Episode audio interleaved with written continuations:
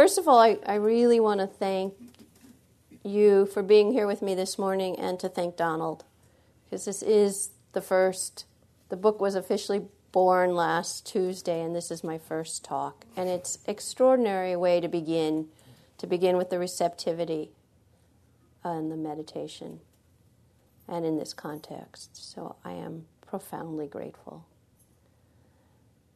It's incredibly audacious, courageous, I'm not going to say crazy thing to do, to write a book about beauty. Um, I had wanted a big, juicy, difficult project for a long time, and then I got one. Then I had to do it. In the Book of Qualities, I said, Beauty is startling. She wears a gold shawl in the summer and sells seven kinds of honey at the flea market. She's young and old at once, my daughter and my grandmother.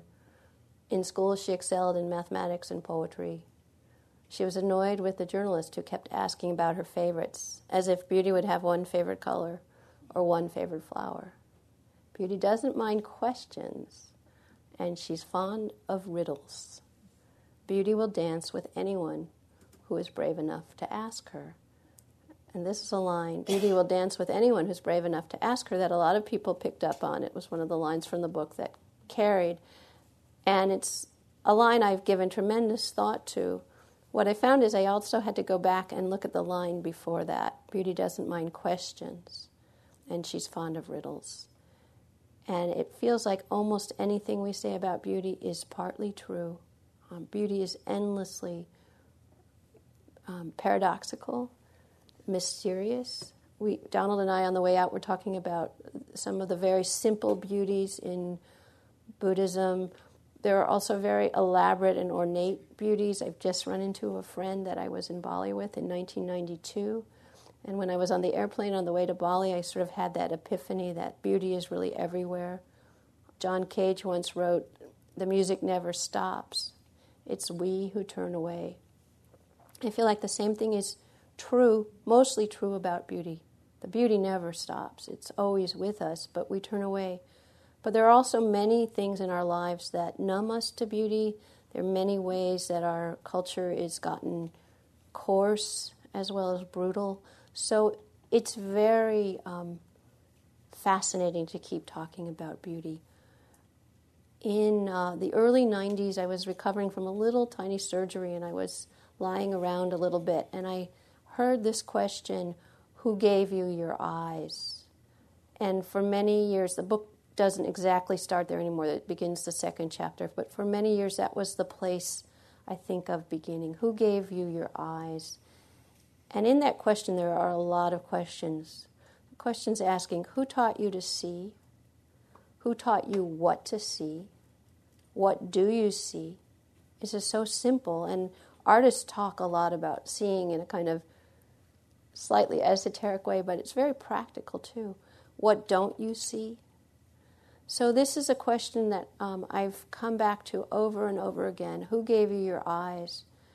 One of the um, first experiences of feeling like I was being given my eyes, and you, you can perhaps more than me make the parallel or the um, connective tissue with Buddhism. I was out, I was about 22, I was out at Point Reyes, and I was taking a nature drawing class. And the uh, instructor asked us all to draw daisies we all know what daisies look like, you know, perfect little petals and everything. It turned out we didn't. We didn't really know what the center of the daisy was like or what the leaf form was like. And so we had 10 minutes to draw the daisy. And then he handed out daisies. This is extraordinary. This is one of the most vivid experiences in my life because all of a sudden to look at anything it's extraordinary. So there was, you know, the irregular petals, the real shape of the calyx, the real shape of the leaves. So I, I love that. That was an experience of um, the eyes of observation. In the course of thinking about who gave you your eyes, I think a lot about different kinds of eyes and different layers of seeing. We can see with the eye of the mind, we can see with the eye of observation, we can see with the eye of imagination, we can see with the eye of the heart. I've had a lot of fun. I've worked for many years as a poet in the school, having kids write about different eyes, the fo- um, the eye of the ocean or the um, whale's eye, and trying on different visions. So um, that first experience of the eye of observation was really important to me, perhaps because I, by tendency, relate more to the eye of imagination. So for me, just looking and seeing what's there is so powerful. I've thought about, I don't know how many people in this room do some form of visual art, but I thought about that a lot because, in fact, my own art isn't really that literal or rendering of what I see a lot of the time. And it's a really good practice to draw more accurately, different drawing practices, but it's not the only kind of art that interests me.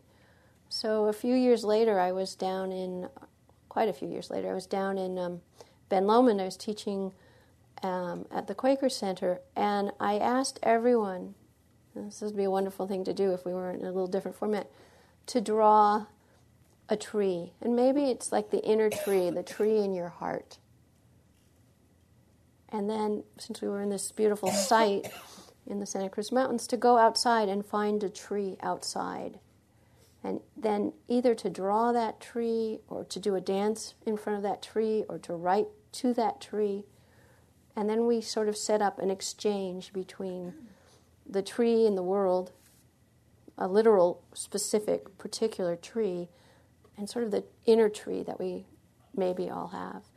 And the, so these um, things are really interesting to me. Who gave you your eyes? It's like our eyes come from our family, our eyes come from nature, our eyes come from our friends, our eyes come for some of us who have a great love of color from the colors we see. Um, we could even change the question, say, Who gave you your ears? For me, it was the I, E Y E, and it also goes back to the capital I of that first person pronoun. Um, I found a text in a very beautiful book called Catching the Light, and this physicist, who's also very immersed in Steiner, tells a story that I've never seen anywhere. I guess it's pre Socratic that Aphrodite, the goddess of love, made our eyes out of earth, air, fire, and water, fastened together with rivets of love. Astonishing. And this is an astonishing idea that uh, Aphrodite, who's, of course, very trivialized in many ways, she's stayed alive through the, the ages, but she's been trivialized into aphrodisiac or Venus, venereal disease. You know, the, the love and the goddess is still here, and she was married to the lame smith who made all the tools. The idea that she would make our eyes to see be- the goddess of beauty would make our eyes. It's like we were made to see the beauty of the world. I love this idea. And I, I love this idea beauty will dance with anyone who's brave enough to ask her.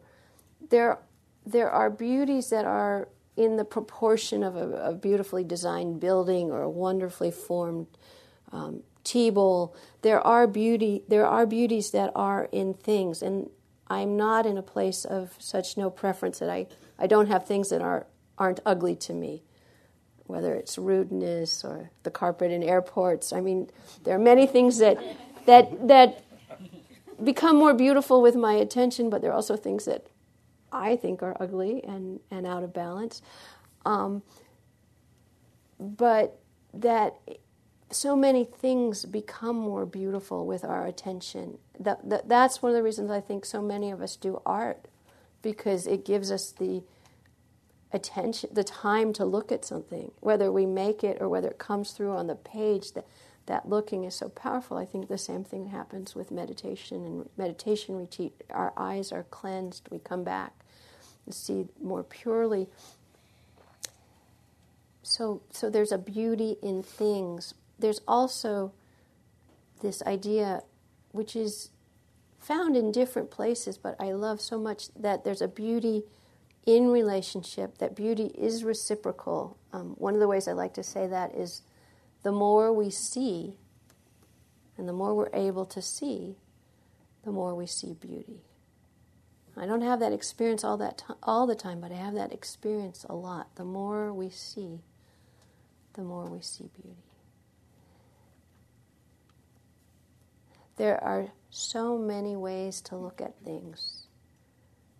And so to write about beauty, like I said, I, I started with this how we see before I ever wanted to get to beauty. And what I'd like to suggest now, um, I, I don't know quite how this works, but I was discovering the verb look. Look. And it seems like more than any other verb I've found in the English language, it can be paired with prepositions. So if you'd be willing to do this right now, could I just ask everyone to do a few eye exercises like look up?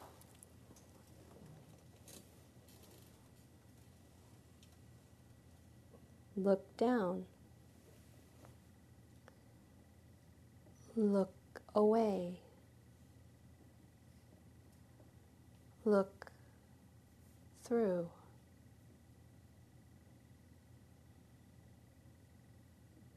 We look over something, we check it, we look over the report, look over.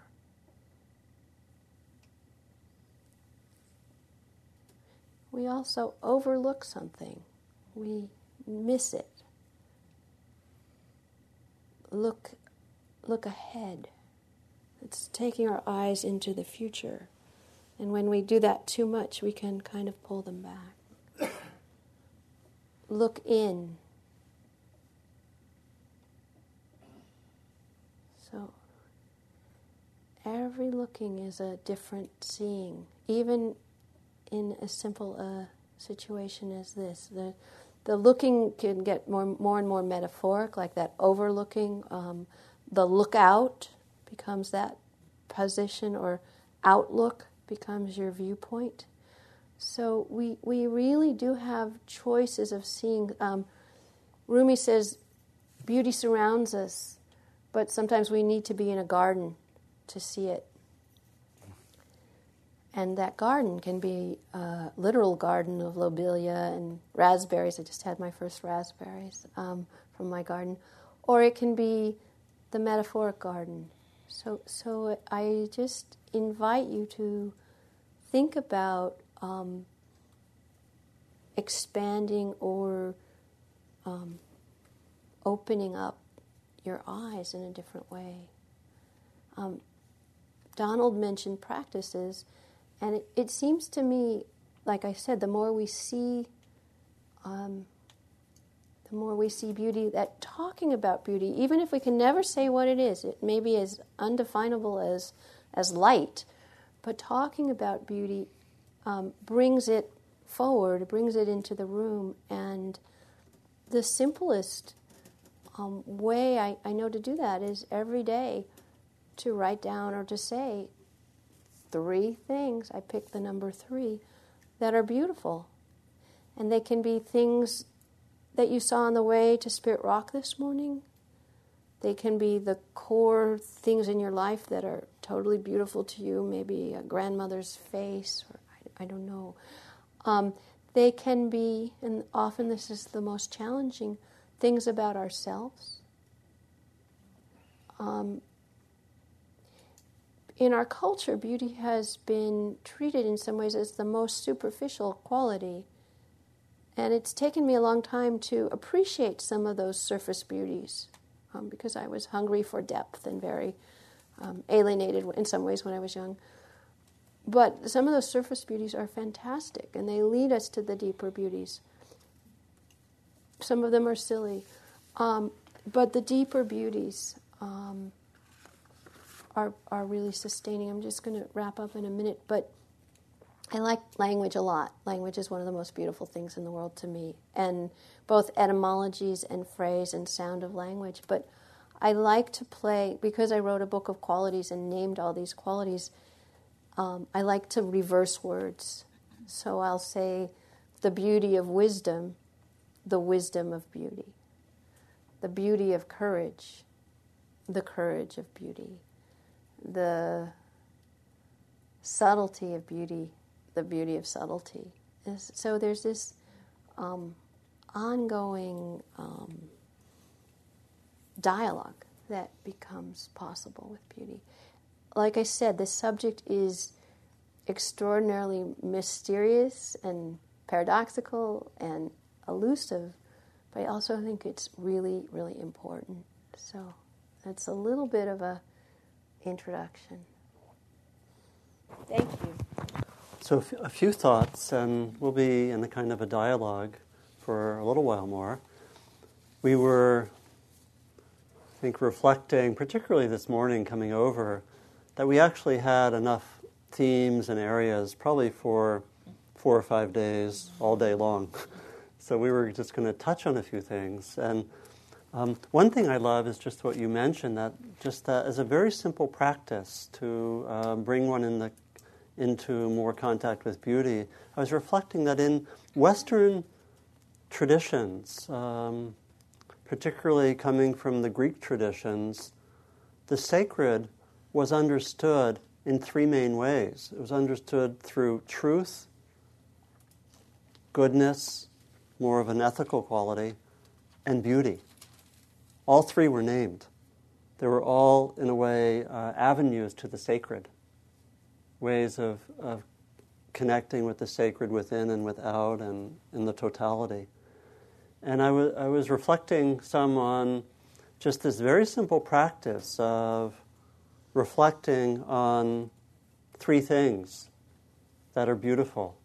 I think it would be a wonderful practice. It feels akin to the Brahma Vihara. Uh, you know, I was reflecting, I've been for the last months regularly doing a, a, gratefulness practice where I just remember a few things that I'm grateful for. And it, it's, it's very powerful for balancing the tendency of the mind just to focus on the negative, which I was certainly um, conditioned in various ways. My mind, let's look at the problems, right? And so, just a simple practice like the gratefulness, just actually bringing it into the mind, brings some further balance to really focus on what's wonderful or, or beautiful. and I think the beauty practice could be very, very similar to that. Uh, just to actually do a very simple practice, probably five minutes a day, just reflecting on what's been beautiful in one's life. Again, not to avoid the problems or the difficulties or the suffering, but I think as a, a practice, it, would, it, it's very simple and very powerful, and would take one more into that connection with beauty. And maybe just two, um, two aspects to, to name that would connect this looking at beauty in terms of practice, and then we'll go back and forth. One is the, I think what Ruth was alluding to, that there's something in our meditation practice that, in, in the words of um, William Blake, it cleanses the doors of perception. Do you know that phrase in, from Blake? He talks about the need to cleanse the doors of perception, and I think we know from practice, particularly if we've done retreats, that there's a sense that, that but basically the doors of perception get somewhat blocked by a lot of thinking. and so we actually can't really, often we, we you know, we're at, we're at a sunset and we're thinking about the difficult interaction we just had, right? And I think the sunset doesn't totally get blocked out, but it's, it's very different just to have this immediacy of direct perception uh, with anything. And uh, what we can experience in our practice is we, in a way, we work through that which makes it hard for us to see our experience directly. It, you know, our practice can be interpreted as opening up our experience to really see more directly and to see what stands in the way and, and to look at that and work through it and deconstruct it and so forth. And so there's, um, there's this way that when we practice, uh, we're much more open to beauty. And I think, again, it's probably an experience that probably all of us have had in different ways to actually feel those doors of perceptions cleansed, as it were, and to actually say, oh my God, look at this reality. This is amazing. You know, you know, uh, it's that, you know, or the tree is amazing, or the, uh, oh my God, this human being just being very open is so um, amazing. It's that I, I, brought in that quote that I, I love from Thomas Merton, where he says, in a given moment, he says, Then it was as if I suddenly saw the secret beauty of hearts, the depth of their hearts, where neither sin nor desire, this is Christian language, nor self knowledge can reach the core of the reality. If only we could see, if they could see themselves as they really are, if only we could see each other all that way, there would be no more war, no more hatred, no more cruelty, no more greed. I suppose the big problem is that we would fall down and worship each other. That comes out of a sense of connecting with beauty. And so that's one thing, it's the cleansing of the doors of perception, the really seeing more. And, and when we do that, I think we just open up very naturally to beauty. I know in some of the retreats I've done, uh, I remember one of the first retreats I did, I said, this is so amazing just to look at, look at things. And I, I, found myself saying, why would anyone actually even want to be an artist just to stay in with this direct perception of reality? You know, art seems, and we can discuss this if we want, but art seems a little secondary. Why not just be in the direct perception of beauty and hang out there? And it's amazing. And the other, the other piece that I wanted to mention before turning it back to Ruth is that I was talking about that, um, I, I was reflecting on this, what I heard from the mythologist and storyteller Michael Meade. he said the best antidote to fear is beauty. And it was pointing to the way that uh, I've been coming to see a lot of our transformative practice as, on the one hand, going into what's difficult, going into our difficult patterns, much like Connie was mentioning, going into judgment, into patterns of suffering, seeing it more clearly, hanging out with mindfulness with the hard stuff, and so forth. And that's really important. But it's also, I think, needs to be balanced by basically what builds up, what we could call it resource, builds up confidence, faith, a sense of wonder. Because when we just focus on suffering, we can get unbalanced sometimes. And we really need to have a sense of our practice as being balanced by that which leads us to a sense of amazement or beauty or awe or confidence or just the sense of love or just that's where the loving kindness all of the brahmavihara practices the loving kindness the compassion the equanimity are in a sense building us up building resources that actually then help us they give us power and strength that we can actually be with the difficult stuff but they also give us another way of seeing things and so i think the cultivation of beauty is really important as part of that of a, the larger sense of how transformation occurs, that we need that sustenance by beauty and goodness and knowing our own good hearts. We need that as, and it's something that we can, I think, just focusing on that for periods of time can be really, really important in our long term development.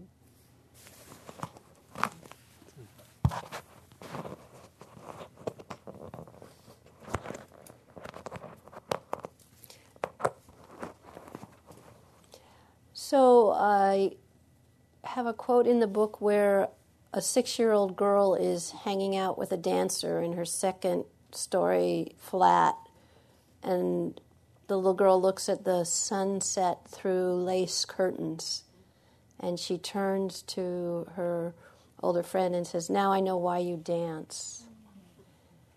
It's an interesting question there are aspects of beauty to me which I think we are very receptive. It's very worthy to use that word to be receptive to beauty. There are also beauties that invite us to respond by making beauty ourselves. Although, as an artist, I don't actually think I'm necessarily making beauty. I'm I'm in a process of discovery, but I think there are times that the beauty of the world invites us in our most vigorous, uncliched way to celebrate it or to praise it, and that that can be a source of um, inspiration in our own making.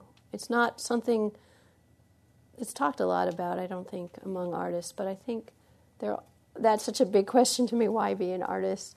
Um, so I wanted to respond to that. Um, there's also a way that when you're an artist, it's possible that you're you're serving beauty. Um, I'm very big on this idea that beauty is reciprocal, that it dances between us. It's within us and within things, but it's also among us and around us. And one of my um, favorite stories when I was working on this book was a story that there was a Navajo rug maker and a patron came to her and asked her f- for a rug. And it came out very beautiful, and her brother said, or her brother noticed it, and then the patron came back and asked for another rug, and the brother said, This patron carries a lot of beauty that you would make such a beautiful rug. It's not how we think mm. of things being made, but it, it's with it it's this ongoing um, blossoming invitation, and, and I like that idea um, very much. Um, shortly after my father died, I had this very vivid dream that he came to me and said that beauty is deep harmony. And there was more to the dream than that, but I was when I woke up, I was really excited that it wasn't a Chinese Taoist master or a um, Hopi um, craftsman or anything. It was my little father from Omaha, Nebraska, who grew, uh, you know, all these exotic basils and walking stick kales and orchids, and and was not somebody who he, had a profound kindness about him, but he wasn't somebody who would talk about things a lot. And the idea that, and that's that's an idea that's certainly in indigenous culture and it's in different places that beauty is harmony. But in my own um, dream language, it came to me through that most familiar, literally familiar source that that beauty was harmony, and um, there's something profoundly comforting. Beauty is very, very nourishing. Um, I have found several stories where people in um, extreme circumstances were nourished by beauty. Viktor Frankl in the in Auschwitz talked about seeing the sunset through this little tiny sliver when they were moving, or remembering his wife's face. And it seems like we can find that in um, these really extreme situations, but we sometimes forget it in the more mundane situations. I remember a fifth grade teacher I was working with saying, in all the discussions about what education needs and parental involvement and test scores and everything, nobody's looking at the um, physical structures of the school and how the environment and the beauty. Um, Christopher Alexander has pioneered such wonderful work. I'm trying to think of the names of his most recent four volumes where he talks about. Um, I think of his books as notes on the need for beauty in architecture, um, but but beauty brings out more beauty, I think, and when we're in places of harmony, I think that's why um, there was so much religious art in some ways. Um, it, it was some of it was really speaking from an authentic place about things.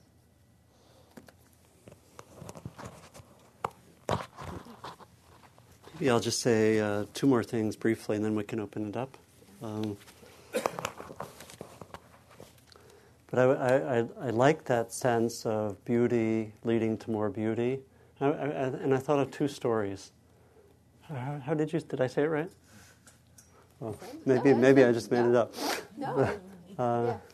But that sense of, um, I was thinking of two stories that were uh, about um, how beauty comes into the world um, out of a kind of, um, well, out of a kind of purity of, of perception. One story is the story of the Buddha's awakening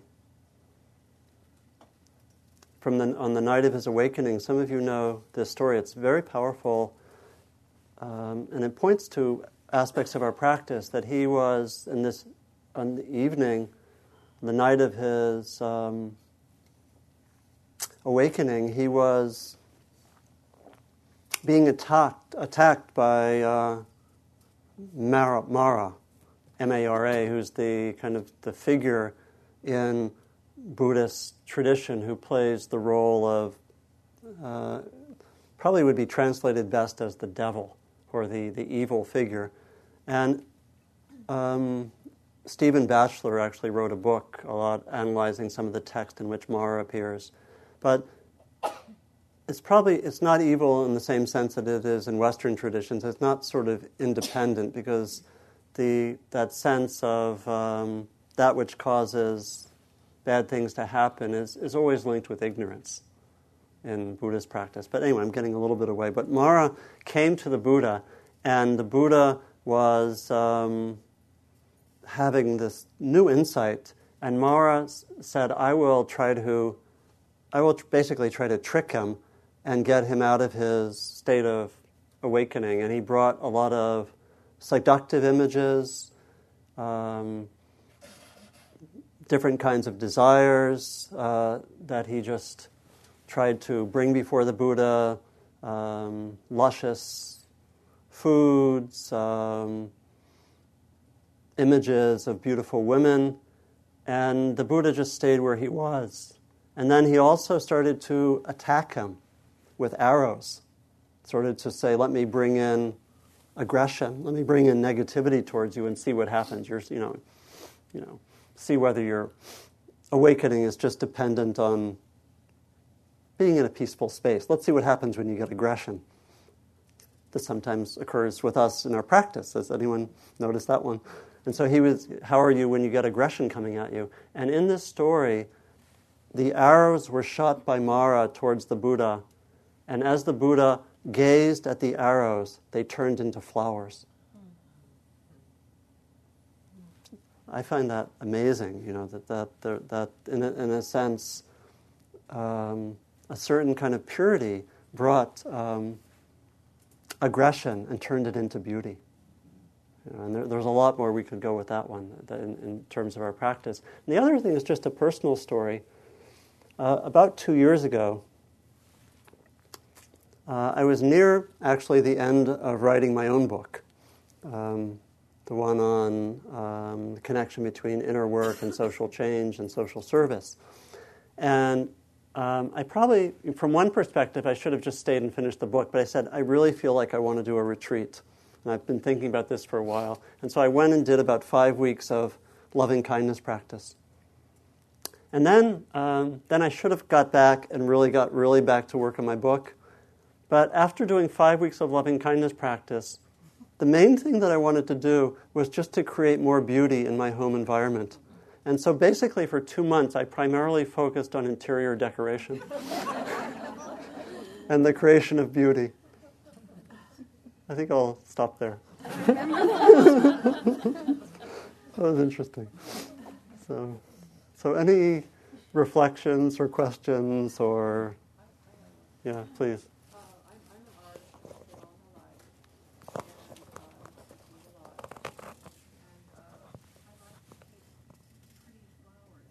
Uh-huh. And I feel kind of guilty about it, as though I should be doing something, making a deeper statement inside.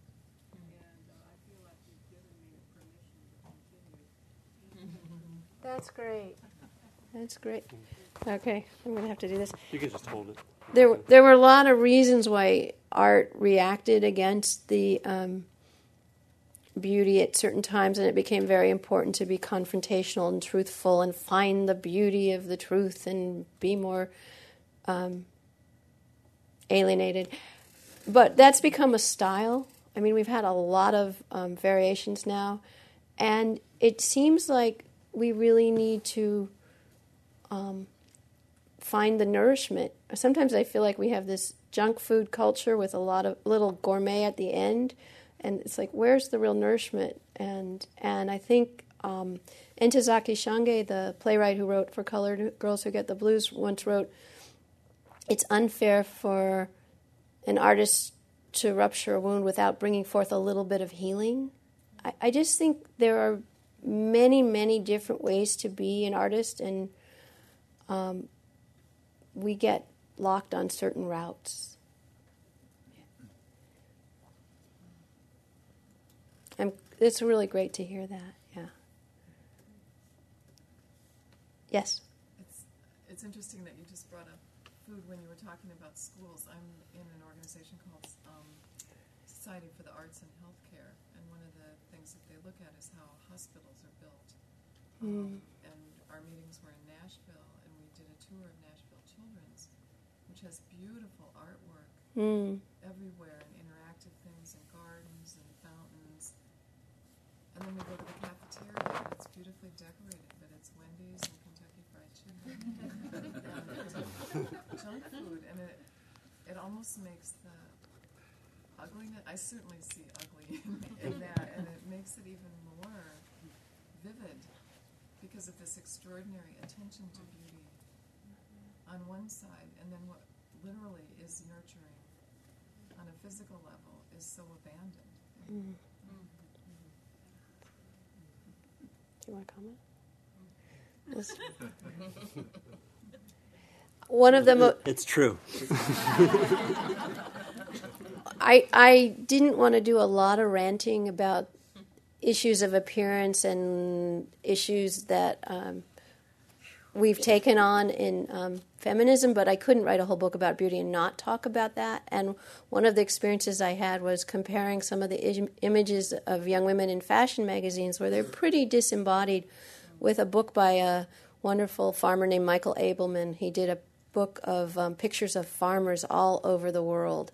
And these people are so handsome and so beautiful. People growing food all over the world, not to romanticize poverty or anything, but people connected with the life force in that way and real food. Um, those were some of the most beautiful pictures of people I've ever seen. Um, farmers all over the world with their with their with their real food. Yeah.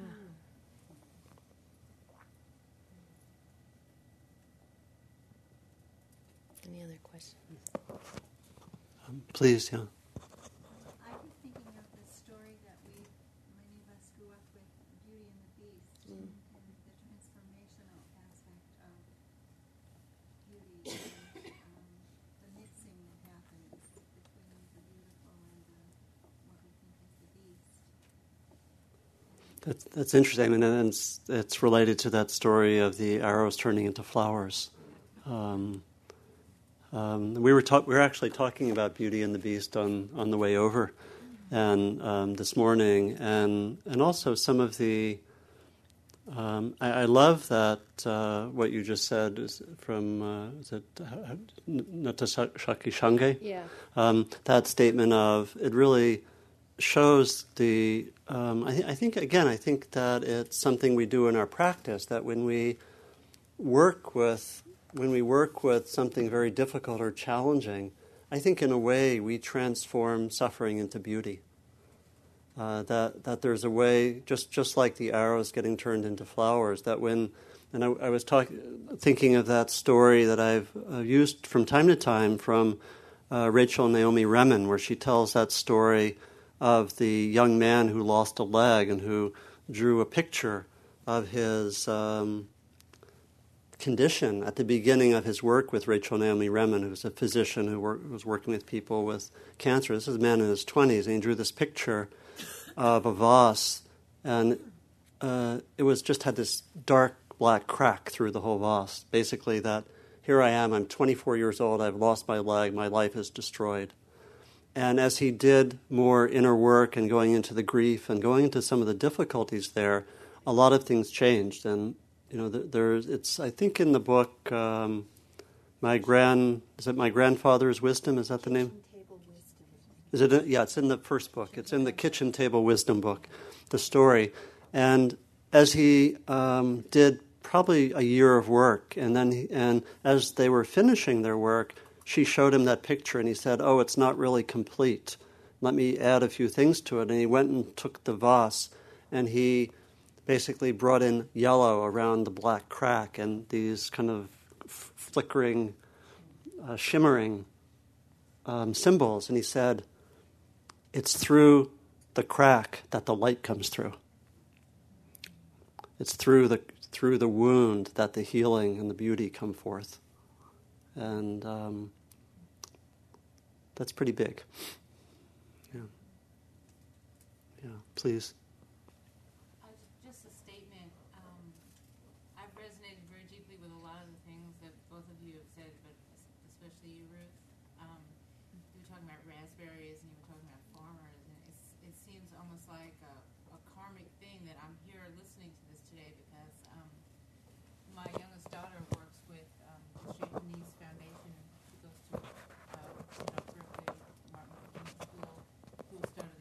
Right, right, right. She works in that, and I work in that with her.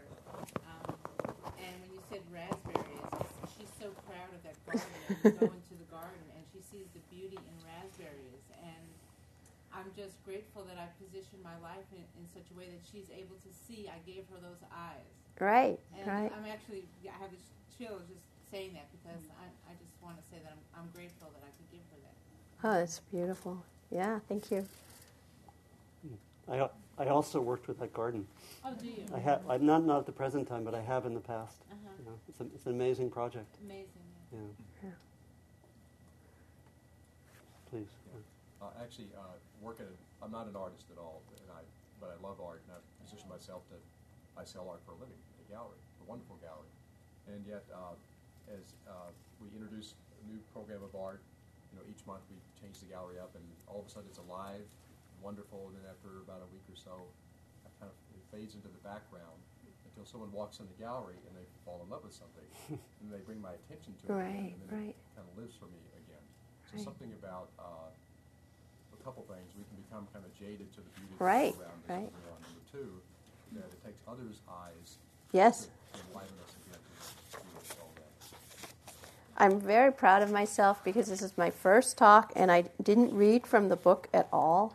I'm just like amazed that I, I mean I did work on this book for 10 years and it's really in me but still I thought oh I need to get the words in my mouth and I won't be able to be so but there is something I well maybe I won't find it in time to read it but there's something I wrote about how do people who work in the same situation every day whether it's a classroom teacher or a gardener um, keep their eyes fresh. How do we um, do that? And we travel to see new sights but we also travel whatever that means however metaphoric or literal that travel is to come away and return so we can see again um, yeah, yeah, that's great. It's really, it really is. Um, but yeah, it's just, just that um, one of the resources, of course, is our practice of just coming back to the present moment. That that there's something. I think I remember some studies a long time ago. They were studies of meditators, you know, using their brain waves, and they said that uh, in most people, when they look at something, there's what they call habituation. In other words, people get used to something and they don't give it the same attention. And, they, and when they actually did this with very experienced uh, Zen practitioners, they found when they were looking at a given object, there was no habituation.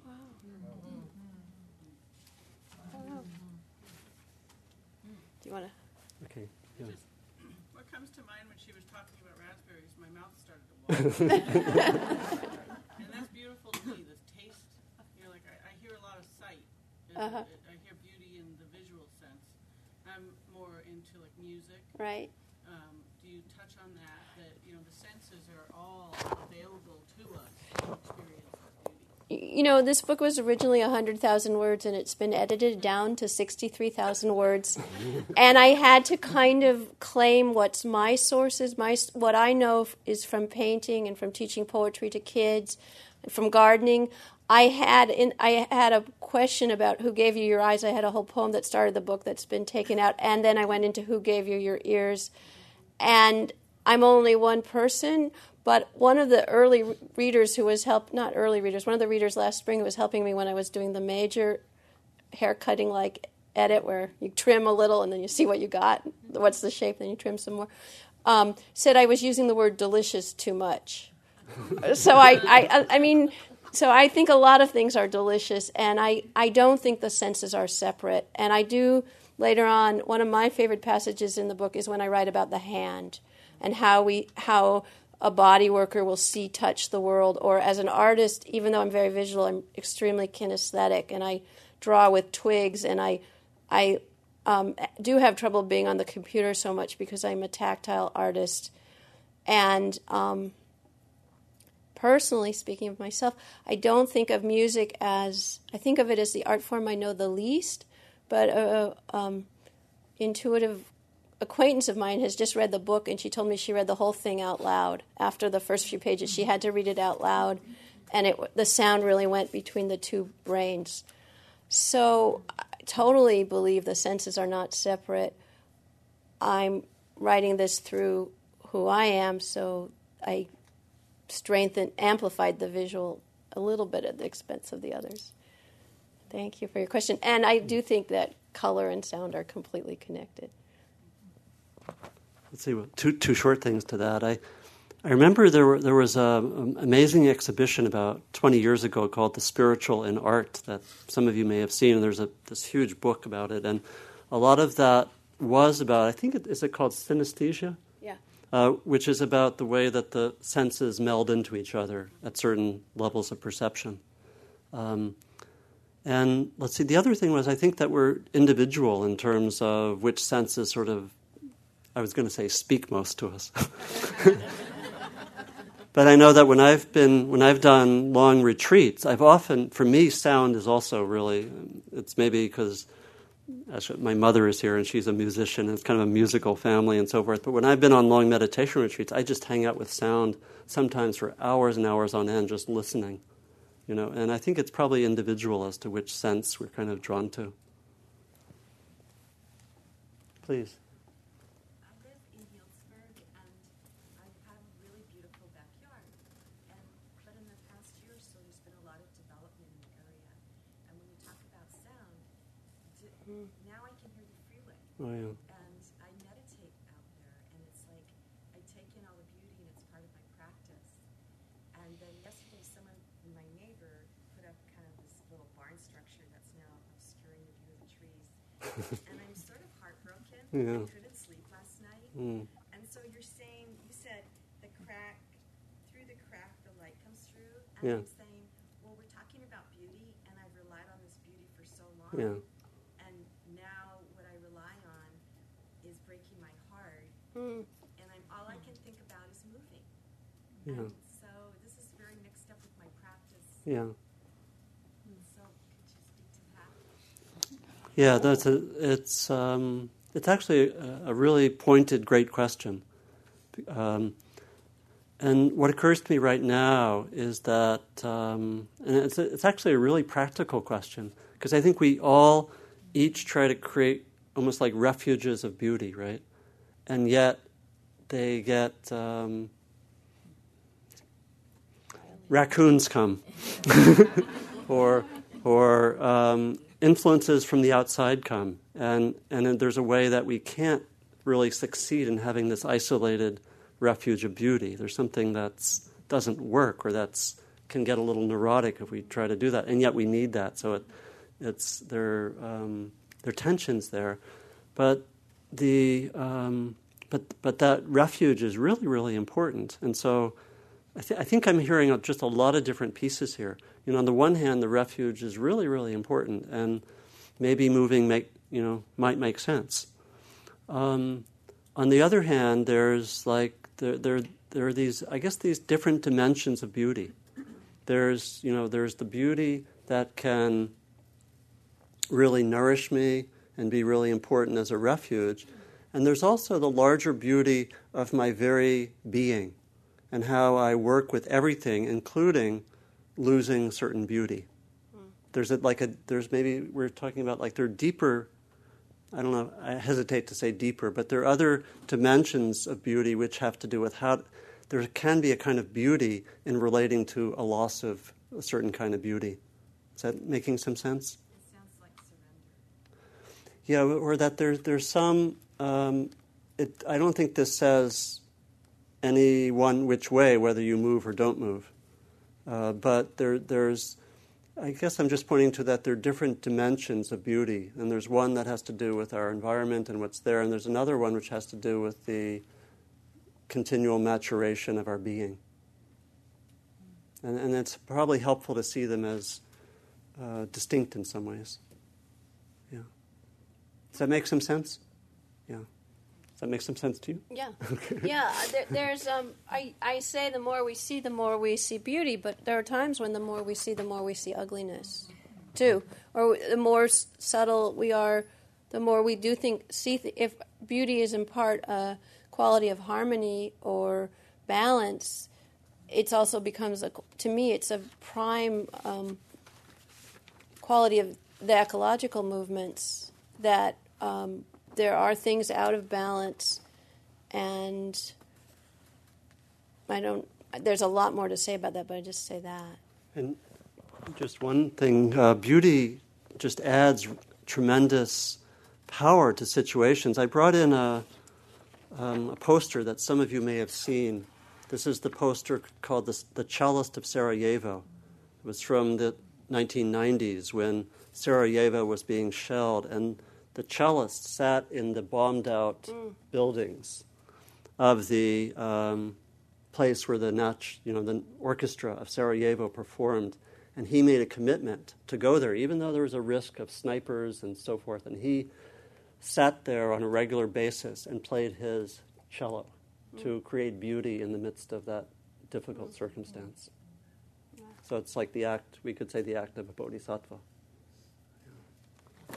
Isn't Yeah. she was talking about a little bit about changing the doors of perception, like you spoke of? Yeah. I mean that you know that you can, our perception of what's beauty Yeah. can can change. Yeah. Do you, do you mean um, being seeing something that formerly wasn't beautiful is beautiful? Right. Yeah, I think there are these different. We can kind of sh- it's like shifting the focus lens. Like we can look at things from one perspective and then shift from another, um, and see, you know.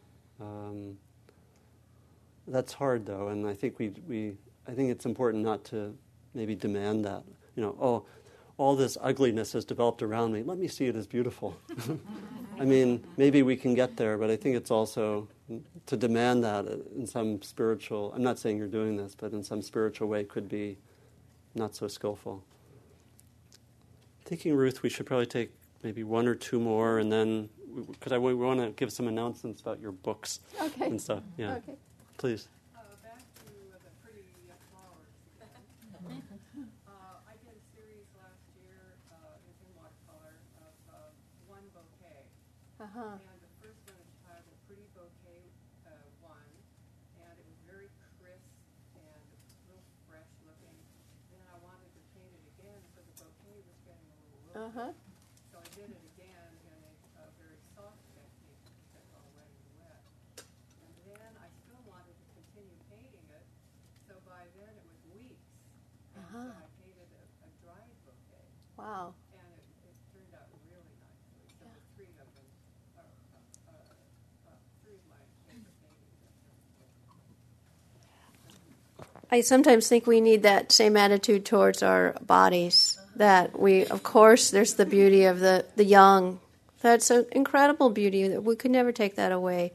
But that's the only real physical beauty that's um, attended to in this culture.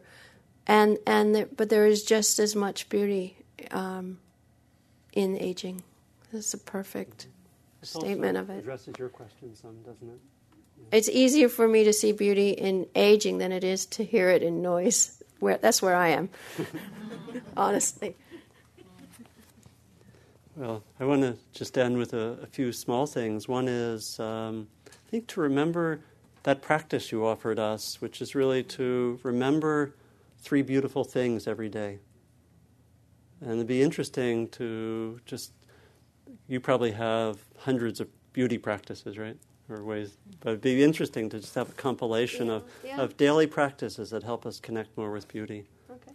Um, but we have that main one of really remembering beauty, or maybe just hanging out with, just saying, okay, because I know I, I've done this sometimes as a practice, particularly when I was feeling a little down, like in retreats. I would just say, I'm going to just hang out with beauty for the next two days.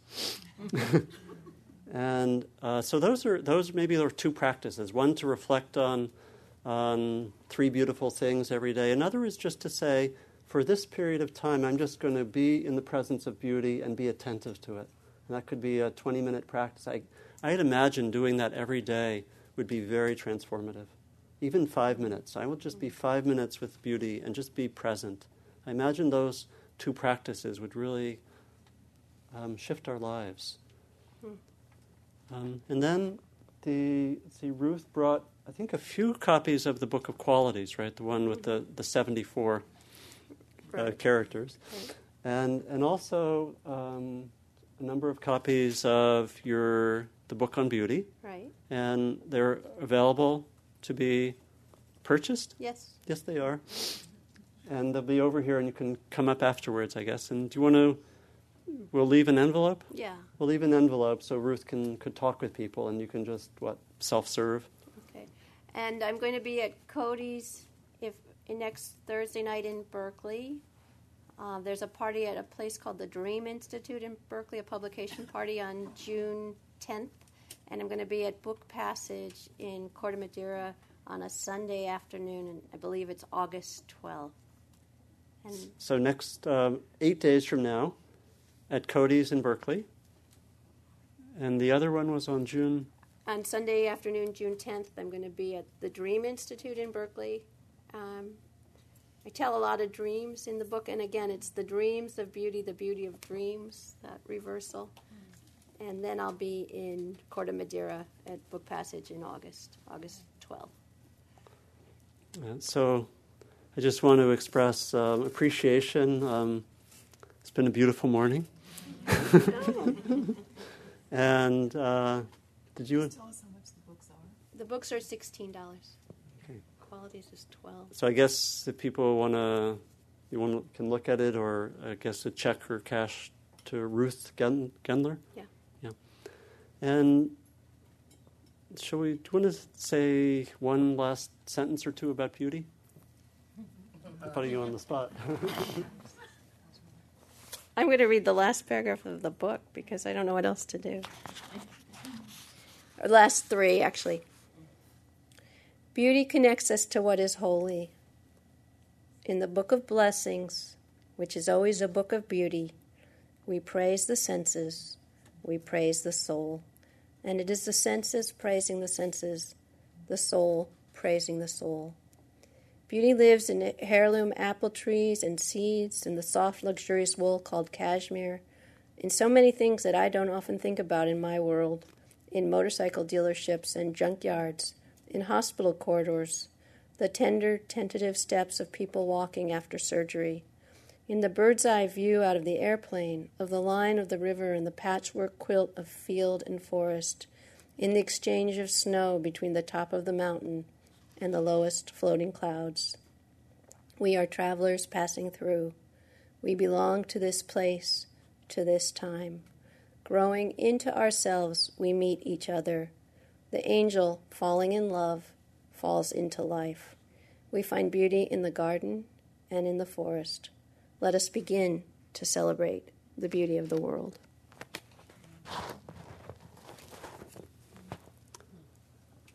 And may we offer what's been helpful from this morning. May we offer the, the beauty, the insight, the learning outward to all beings for their benefit, for their healing, for their coming more fully into beauty. So, thank you very much, Ruth, and thank you, everyone.